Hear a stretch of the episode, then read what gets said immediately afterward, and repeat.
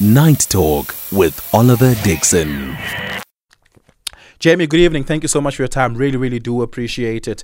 US imperialism is something that the world over we've been cautious about, at least in the global south, right? And we've always warned against it, but we never really had the collective power to stand against it.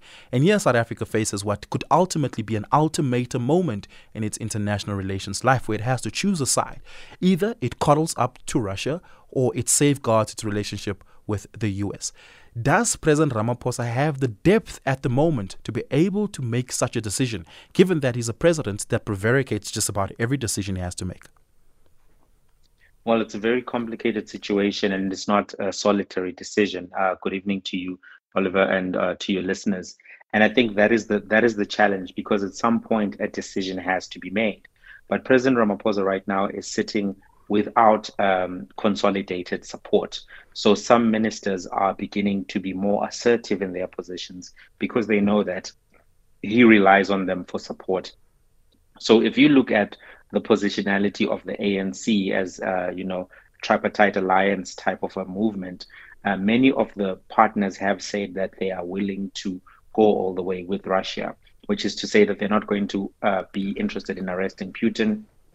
They're going to honor the Soviet era relationships and Russia's role in liberating many African countries, but also uh, South Africa. And they're not going to necessarily be used as a scapegoat um, or as a, a, tool to execute an agenda that does not have to do with their interests. And South Africa has uh, historically pursued a non alignment um, foreign policy, but um, that is something that the voice of the party is stipulating. Mr. Ramaphosa himself has really tried to cultivate healthy relationships with G7 leaders, and he has tried to align himself very closely to the Western Bloc. But because of his position right now, in terms of uh, he's had uh, the Phala scandal, he won uh, his second term as ANC leader, but not with a significant majority because um, he was sitting on about close to 60% of party support. So when you take everything together, you can see that um, even even if he had a view, he cannot operate on this particular thing uh, by himself. And as such, it's likely that the view of the party at some point will be at odds uh, with what he may have as a personal interest. Yeah. South Africa's non aligned position uh, in global conflict has been one uh, that has really come into stark scrutiny over the last couple of years, right? Russia notwithstanding. Um, is that a real position to have in the international community. Um, it's only so far that you can be a fence sitter, so to speak, right? At some point, you have to take a position. How far will our non aligned position take us? Well, to be honest, Oliver, it's not really non alignment. It's just rhetoric when uh, South Africa doesn't want to make a commitment on, on difficult issues. If you were to look at just in, in the surrounding countries, South Africa has taken a position multiple times. You know, for instance, um, when uh, asked to, you know, condemn um, the government of Zimbabwe, they uh, actually actively uh, tried to give a positive narrative about the dictatorship in Zimbabwe. Um, there were times when um, observer missions were sent to Zimbabwe to observe the elections. And uh, South Africa actually ratified elections that later on it turns out that even uh, respected judges uh, had said that were not free and fair. For example, in 2008, uh, the Khampepe report actually said that that election was not a free and fair election, but the report was actually buried.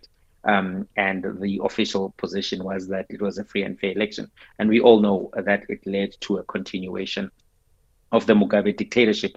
But at the time, nobody wanted to say that it was a dictatorship. So if you were to assess those kind of actions, what you then see is that even though there's an assertion that there's non-alignment, oftentimes there is alignment. Even the Omar al-Bashir uh, instance um, was an example of alignment by, um, you know, de facto alignment, if you will, because conduct uh, led to a position. Because when they were supposed to arrest him, they found all manner of excuses not to arrest him until they had left the country.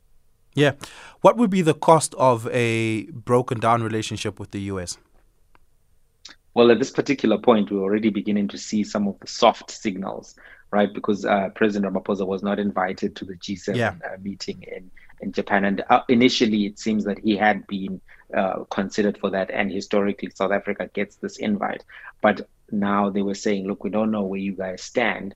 And uh, the Minister of Home Affairs, uh, not Home Affairs, sorry, International Relations, has been dressing down our diplomats uh, publicly on this particular issue. And obviously, there was a message that is being sent that, listen, our diplomatic relationships with you are not necessarily going to continue down this road. So there are two types of uh, consequence that um, could be down the, down the road. One is the just energy transition type of funding.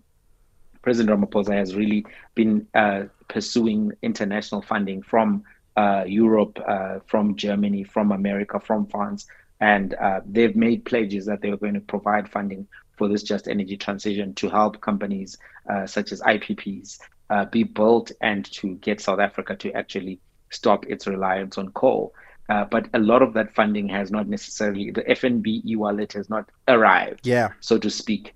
Uh, and if if if um, there's continuous aggravation of uh, Western nations, I do think that some of those pledges will go away. That's number one. Number two, South Africa has um, is part of AGOA, which is the American uh, preferential trade agreement with many African countries, where you can get uh, your goods and, and products into America without uh, the tariffs that typically would be um, you know, charged on those particular products. And uh, these AGOA agreements are renegotiated every uh, so often. And I think one of them is coming up, if not this year, next year or 2025, but it's really close. And one of the things that does happen is that countries can lose that preferential access. It's some of the things that America uses as part of its soft diplomacy Yeah. um, to try to actually say, listen, you guys are making a lot of money here. Would hate if something would have to happen to your deal. Um, so down the road, that's the kind of thing that could go away. I don't know if you remember, there was a big fight about chickens uh, Yeah. a while back when people, had, and then South Africa had to backtrack because um, the cost of losing AGOA was deemed to be uh, much higher than the cost of allowing American chickens uh, onto South African shelves, even though they're not necessarily as good as local chickens. So that's an example of some of the power that uh, uh, diplomatic uh, that, that the European countries in America, the Western Bloc, exerts right now. However, you know, it's not as if China and India do not have um, their own offers in terms of like benefits that exist, because we do know that a lot of um, uh, finished goods come from China right now. We do know that China is actually um, participating as well in the South African economy, just not to the same extent as the Western nations. The other real big thing um, right now is that South Africa is part of the Western financial system, even Yeah. more than any other African country. You know, uh, if you were to look at a lot of the stock exchange kind of offices, they'll say Tokyo, London, New York. Uh, they'll also say Johannesburg. Um, we are part of that international financial system, and it's a Western dollar based international financial system. And we are very much plugged in. Our banks are actually, if you look at the last global competitiveness report, South African banks were in the top 20 globally. Um, just to show you how sophisticated our financial system is and where it sits in the global system. So, if there is a view that South Africa is violating sanctions, that South Africa is now becoming a conduit for, you know, some kind of money laundering or Yeah. uh, violating any of the financial uh, barri- barricades that the Western countries have put on Russia, for example, then there is a potential risk to South Africa being removed from the financial system, and also that would have an impact on the rand. But that's not an immediate thing. But just imagine a situation where the war keeps escalating Yeah. and Putin is in South Africa shaking hands with Naledi Pandor and red carpets are being rolled out. That would be a, considered to be a very big middle finger towards uh, America, France, the UK, Germany. I, I, I, I want us to point- pause there because I want to speak about all the other Western allies. They seem to still be buddy buddy with Ramaphosa. But before we go there, let's take a quick break. We continue the conversation on the other side of this. Night Talk, giving you depth and texture to the conversations that matter. Give us a call. The number to dial is 086 002032. I'm taking your WhatsApp voice notes on 0614104107. Let me repeat that. The number to dial 086 002032. And if you want to send a WhatsApp voice note, it's 0614 104107. Tweet me at Oliver underscore speaking. That's on Twitter, Oliver Dixon. On Facebook, you and I can engage on those platforms as well. Jamie, America's agitated, right? Deeply so. But it doesn't seem like other Western allies are. Emmanuel Macron still seems to be buddy buddy with Cyril Ramaphosa. They seem to be having a, a, a healthy ongoing relationship. Uh, the British royalty had a few months ago rolled out the red carpet for Cyril Ramaphosa and treated him like royalty. Surely the UK uh, which is an important Western ally, France, an important Western ally, does not see South Africa's behavior as necessarily agitating. Well, well, you know, I think we must uh, delineate the uh, perceptions of President Ramaphosa and the perceptions of maybe uh, Minister uh, Naledi Pandor right now, because I think it's very clear that, um, you know, for instance, Antony Blinken Secretary of State of the of the USA was not happy with the way that basically he was lectured by her, and then it went viral. And uh, she has been uh, very confrontational when um, asked about these issues around, um, you know, Russia, and she's made it very clear where she stands. And she's a very powerful minister. She's been in that cabinet position for a very long time, and uh, it doesn't seem as if anybody will disagree with her actively so I think that's this is that we must make that distinction between the, the the the way that the Western nations are dealing with individuals and how one individual is giving more the official position of uh, the, the government and another individual is not necessarily entering into those waters. Even when he was asked about it said no we're going to be thinking about it.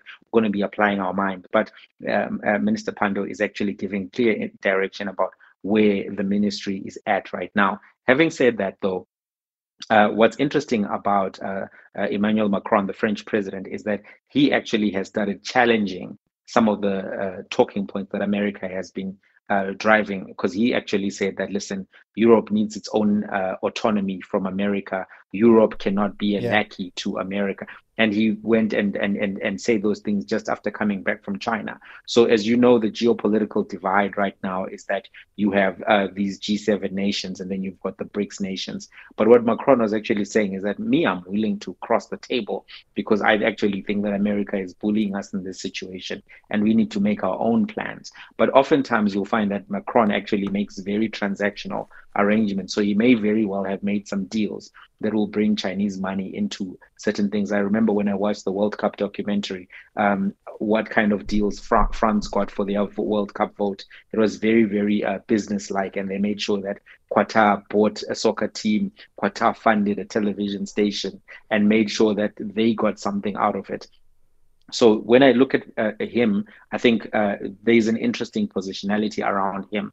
But he's he's in his second term and he will not be there for long. So he may not actually be the person we need to be watching in terms of how France is moving. We need to be maybe watching other players also within the French political system to see how they will be responding. Uh, but obviously, in the immediate, he's not under any threat. He will have to respond. And while he's challenging I don't think that he will go against his other partners, Germany and others, because Germany is very clear on where they stand on this particular issue. Yeah. Having said that, um, we also need to make a delineation between the royal family and Rishi Sunak because the royal family has very strong relationships with President Ramaphosa, as we saw, very favorable towards him, but they do not make policy policy, uh, especially uh, you know uh, when it comes to foreign foreign foreign affairs policy, that's going to come from the president and his foreign minister, and they're very clear. You know, the Secretary of Defense in the UK, Ben Wallace, is very very gung ho on Ukraine, very very opposed to Russia. We saw that they're actually uh, trying to increase the amount of spending that they are sending towards um, Ukraine. So it's unlikely that Rishi Sunak, Ben Wallace, and uh, the hawks uh, that are in, in that particular, uh, you know, Tory party will walk away from this without seeking some kind of consequence for South Africa if and when um, this happens. So I, it's this is you know we're talking about it now, Oliver. Like it's it's a small thing, yeah. right? This is actually a very big threat to uh, the geopolitical global order from an international law perspective. Yeah. Because you know to try to get uh, a, a, a, regional uh, you know player like South Africa, so it's like getting getting the security guard at the gate to arrest the biggest bouncer in the neighborhood.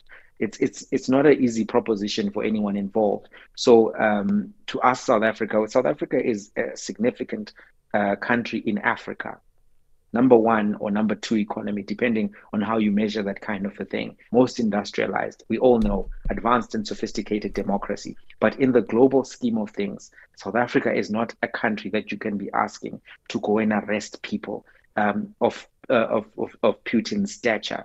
And if if ever this happens one direction or another direction, you know the, the the the cleavage is going to be quite significant. And what we often do when we have conversations um, in in the south african media but also in the african media is that we'll act as if something doesn't matter until the day before.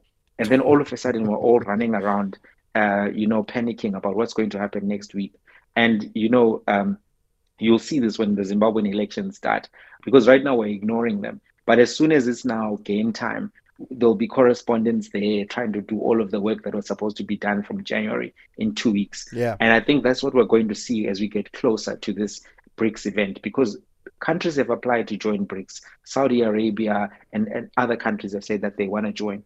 This particular meeting in South Africa is supposed to be a show of force for BRICS. They want to show that they can go it on their own. And South Africa is a critical part of that because, as you know, China and Russia have been doing a lot of work in yeah. Africa and they believe that they have a, a, lot of sway here, and they do. So it's not likely that Putin will say, I'm going to skip the summit. Yeah. He, he's not likely to say that. Just maybe last question to consider um, as a footnote, but also unrelated to South Africa. Is the United States of America, as the streets would say, losing clout? Yes. Yes, I mean right now, and Joe Biden is not helping, but also the the, the offers on the table are, are not attractive. I mean, if you're looking at America saying it's Trump or Biden, it's two uh, geriatric uh, men, you know, who, who, don't seem to always be at full grasp of everything that's going on, with different kinds of scandals swirling around them, questions about their acuity of mind and fitness for office. Uh, for different reasons. I mean, right now America is looking really weak, and then you look at yeah. China and and they are they look like they're ready to take over. You know, it's like watching a, a, a young boxer going against an old boxer. Like that first fight was it Ali versus I can't remember who it was, where Ali was hungry and the old champion was just you know arrogant and he got beat up. And even though people thought Ali wasn't going to win, he did win. Right now, I think Oliver, you know, uh, the last time I was in America, people asked me, when are you coming to America to live there? And they thought like they were making me a special offer, you know, like, ah, oh, you can come and be in America. And I said to them, no, I'm not coming here. It's a mess, you know, and I said that years ago. And now things are progressively worse. So I think that America has lost a lot of clout and we are living through a very, very significant moment in geopolitics. People will be asking us to lecture on the things that happened in 2023. Jamie, thank you so much for your time. Really, really do appreciate it. Jamie Mithi, researcher, analyst, as well as political analyst. Follow him on Twitter. You can find him over there. We're going to take a quick break. On the other side of that, we speak to Slicker. We're going to be talking about artificial intelligence disrupting the music industry. All of that and more on the other side of this.